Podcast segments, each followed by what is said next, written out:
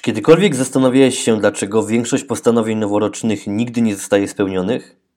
A może w związku z Nowym Rokiem również chciałbyś zmienić coś w swoim życiu?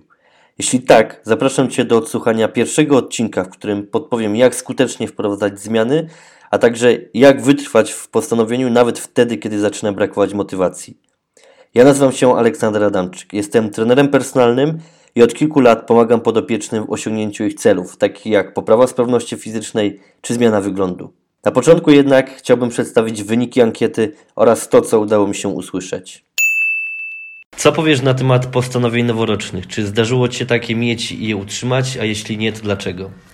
Miałam jedno postanowienie w tamtym roku i niestety nie sprostałam temu, dlatego że był to dla mnie cel, e, można powiedzieć, że nie do osiągnięcia, bo nałożyłam sobie z góry, że codziennie muszę grać przez godzinę na pianinie.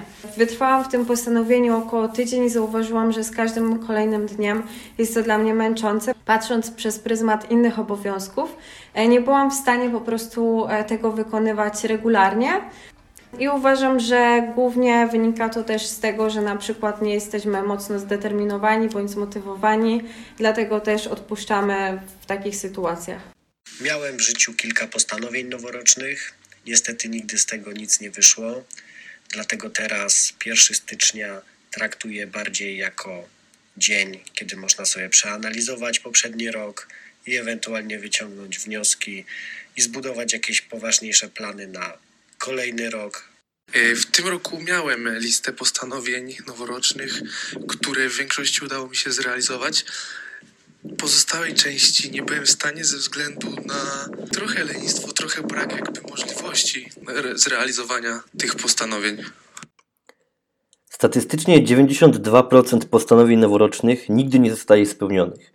I dzieje się to za sprawą kilku głównych czynników, jednak najważniejszym z nich będzie według mnie postawienie sobie zbyt ogólnego celu, takiego jak chcę schudnąć czy zacznę trenować. I tego typu założenie może być dobrym punktem wyjścia do stworzenia planu, tylko zostawia nam pewien margines, który podświadomie chętnie wykorzystujemy, aby usprawiedliwiać brak konkretnego działania.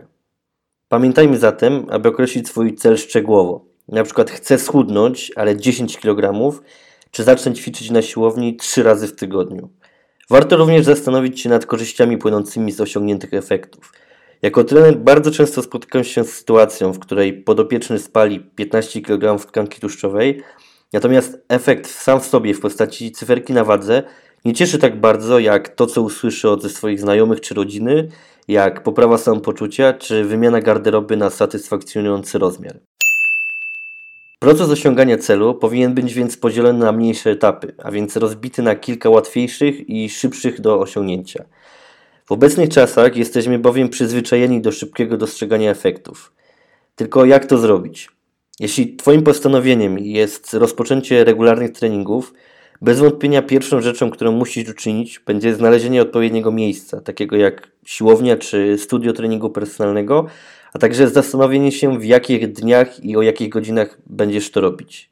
Brzmi banalnie, ale właśnie te małe kroczki na samym początku są najtrudniejsze i zauważam, że sprawiają najwięcej problemów. Wspomniany wcześniej plan musi być sprecyzowany, ale niezbyt wygórowany. Nie zakładajmy więc, że z zerowej aktywności fizycznej nagle zaczniemy trenować 4 razy w tygodniu, a jeśli nasza dotychczasowa dieta była mocno chaotyczna i niekoniecznie przywiązywaliśmy uwagę do produktów, które spożywamy, Przejście na ścisłą dietę prawie na pewno zakończy się porażką i zniechęceniem. Istotnym elementem będzie również określenie tzw. Tak deadline'u, a więc czasu, do którego chcemy osiągnąć swój cel.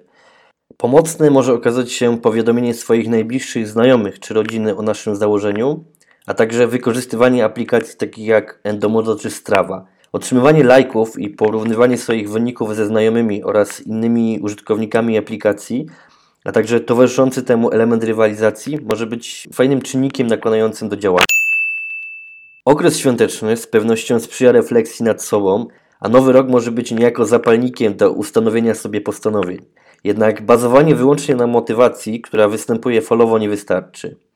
Na pewno każdy z nas kojarzy okres po przeczytaniu poradnika czy po wyjściu ze szkolenia, w którym jesteśmy wręcz naładowani energią i chęcią do działania, a później z godzin na godzinę, z dnia na dzień to uczucie opada, czasami nawet osiągając taki zerowy wręcz poziom, gdzie kompletnie nie, nic nie chce na się nam robić. Dlatego kluczową rolę odegra budowanie nawyków. Chciałbym dzisiaj przedstawić kilka moich sprawdzonych rad. Nawiązuję je do tematu treningu i diety, jednak bez wątpienia znajdą zastosowanie w innych płaszczyznach życia. Jeśli Twój cel jest już sprecyzowany i szczegółowy, podzieliłeś go na mniejsze etapy, powiedziałeś swoim znajomym to, co chcesz zrobić, a także kupiłeś karnet na siłownię i określiłeś czas realizacji, zacznij od wykonania pomiarów, które niejako będą stanowiły punkt wyjścia. Jeśli zależy Ci na poprawie wyglądu, dobrym pomysłem będzie wykonanie zdjęć naszej sylwetki, które w późniejszych etapach będziesz ponawiał. I tutaj ważne jest, aby te zdjęcia zawsze były wykonywane w tym samym miejscu, o tej samej porze i przy tym samym oświetleniu. Nie zapomnij również o pomiarach. Sugeruję, aby były to przede wszystkim waga oraz obwód pasa, talii, ud, ramion i klatki piersiowej. Dokonasz tego narzędziem, które na pewno masz w domu, czyli metrem krawieckim. Rozważyć możesz też użycie tak zwanego fałdomierza, który bardzo często dostępny jest na siłowniach, a także bez problemu możesz zamówić go w internecie, który umiejętnie wykorzystany da nam troszkę bardziej precyzyjny pomiar. Nie zapomnij zanotować uzyskanych wyników, ponieważ przydadzą się one do monitorowania postępu.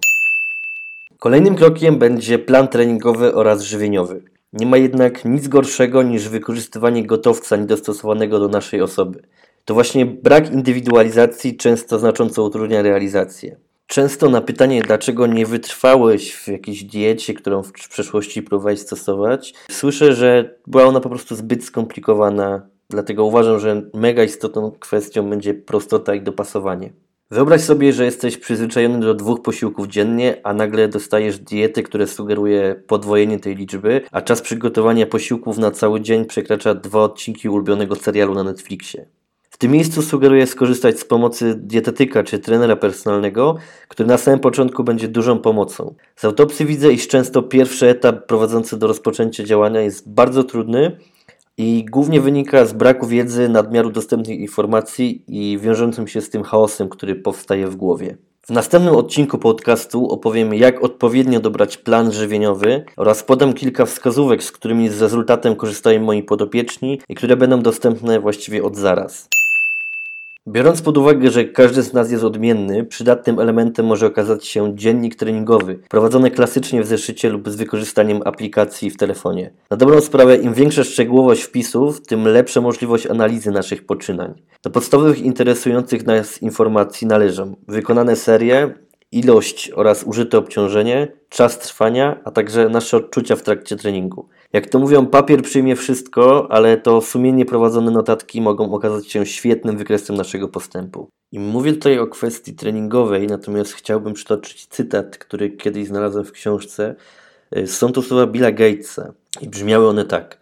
Zszokowało mnie wręcz, jak ważną kwestią dla poprawy bytu człowieka jest dokonywanie pomiarów. Możliwe jest uzyskanie niezwykłego postępu, jeśli jasno wytyczysz sobie cel i znajdziesz sposób pomiaru, który będzie motorem postępu w osiąganiu tego celu. To może wydawać się kwestią podstawową, ale niesamowite jak często tego się nie robi i jak trudno jest zrobić to we właściwy sposób. Zmiana naszej sylwetki nie jest szybkim procesem, a praca nad poprawą zdolności motorycznych wymaga cierpliwości i sumienności. Pamiętajmy, przygoda, którą zaczynamy, to maraton, a nie sprint. Na samym początku warto uświadomić sobie, że progres nigdy nie występuje liniowo, a okresy przestoju są rzeczą naturalną i nie powinny nas demotywować. Chcąc nie chcąc, to regularność i powtarzalność daje największe rezultaty. Jest nawet takie fajne powiedzenie, że powtarzalność jest matką nauk. Jeżeli Twoje założenia dietetyczne lub treningowe obejmują okres 12 tygodni, za wszelką cenę staraj się tego trzymać bez wprowadzania istotnych zmian. Przeciwnym wypadku nie będziesz mógł stwierdzić, co na Ciebie działa, a co nie. Warto wziąć pod uwagę, że wprowadzone zmiany w naszym życiu wiążą się z dodatkowym wysiłkiem, zarówno psychicznym, jak i fizycznym, jednak jeśli chcemy coś osiągnąć, musimy być przygotowani na gorsze dni, w których całkowicie braknie chęci. Dlatego na sam koniec zostawiłem najistotniejszą kwestię. Wspomniana wcześniej motywacja będzie bardzo zmienna, a kluczem do sukcesu będzie wytworzenie nawyków. Istnieje wiele pozycji książkowych opisujących jak to zrobić, jednak wbrew pozorom wcale nie jest to takie trudne. Najprostszą drogą do automatyzacji czynności będzie po prostu ich powtarzanie – Zwróć uwagę, że rzeczy takie jak palenie papierosów czy spożywanie słodyczy wykonywane są przez nas odruchowo w sytuacjach stresowych i wiążą się z pewną przyjemnością.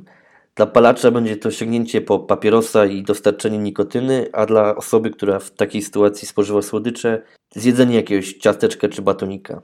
W przypadku zmian zachodzących w naszym ciele, tą nagrodą będą efekty. Dlatego sam zobaczę, że po pewnym czasie trening stanie się rzeczą naturalną, a przygotowanie posiłków czy zwracanie uwagi na wybierane produkty nie będzie dla nas w ogóle męczące. W związku z tym, w sytuacji, w której chęci będą wręcz zerowe, kluczowe będzie pójście na trening i zrobienie go z trochę mniejszym rozmachem, co podtrzyma nawyk, a długofalowo przyczyni się do lepszych rezultatów. Jesteśmy tylko ludźmi i każdemu z nas zdarza się mieć gorszy dzień czy nieprzespaną noc, dlatego zaukładanie, że każdy trening musi być na 110%, czy każdy posiłek należy przygotować zgodnie z popularnymi trendami dietetycznymi, może okazać się w takich chwilach rozczarowaniem. Najważniejsze, aby zwłaszcza na samym początku nie przerywać rutyny. A więc podsumowując, jeśli chcesz coś zmienić, najważniejszą rzeczą będzie dobrze sprecyzowany plan, posiadający określoną datę realizacji, a także etapy, które będziemy odhaczać po drodze. Jeśli posiadasz jakieś błędne przyzwyczajenia, ich zmiana będzie wymagała wysiłku, który bez wątpienia na samym początku będzie największy, ale później z dnia na dzień będzie już coraz łatwiej. Nie ma nic lepszego niż efekt, który stoi na końcu obranej przez nas drogi. Pamiętaj, najważniejsze to zacząć. Na koniec chciałbym również zaprosić do następnych odcinków. Zależy mi na maksymalnym uproszczeniu informacji potrzebnych do rozpoczęcia swojej przygody ze zdrowym stylem życia, treningiem czy dietą. Jeżeli po odsłuchaniu podcastu pojawiły się jakiekolwiek pytania czy sugestie, zachęcam do podzielenia się nimi na moim fanpage'u czy Instagramie, a także udostępnienia osobom, dla których materiał może okazać się przydatny. Dzięki wielkie i do usłyszenia.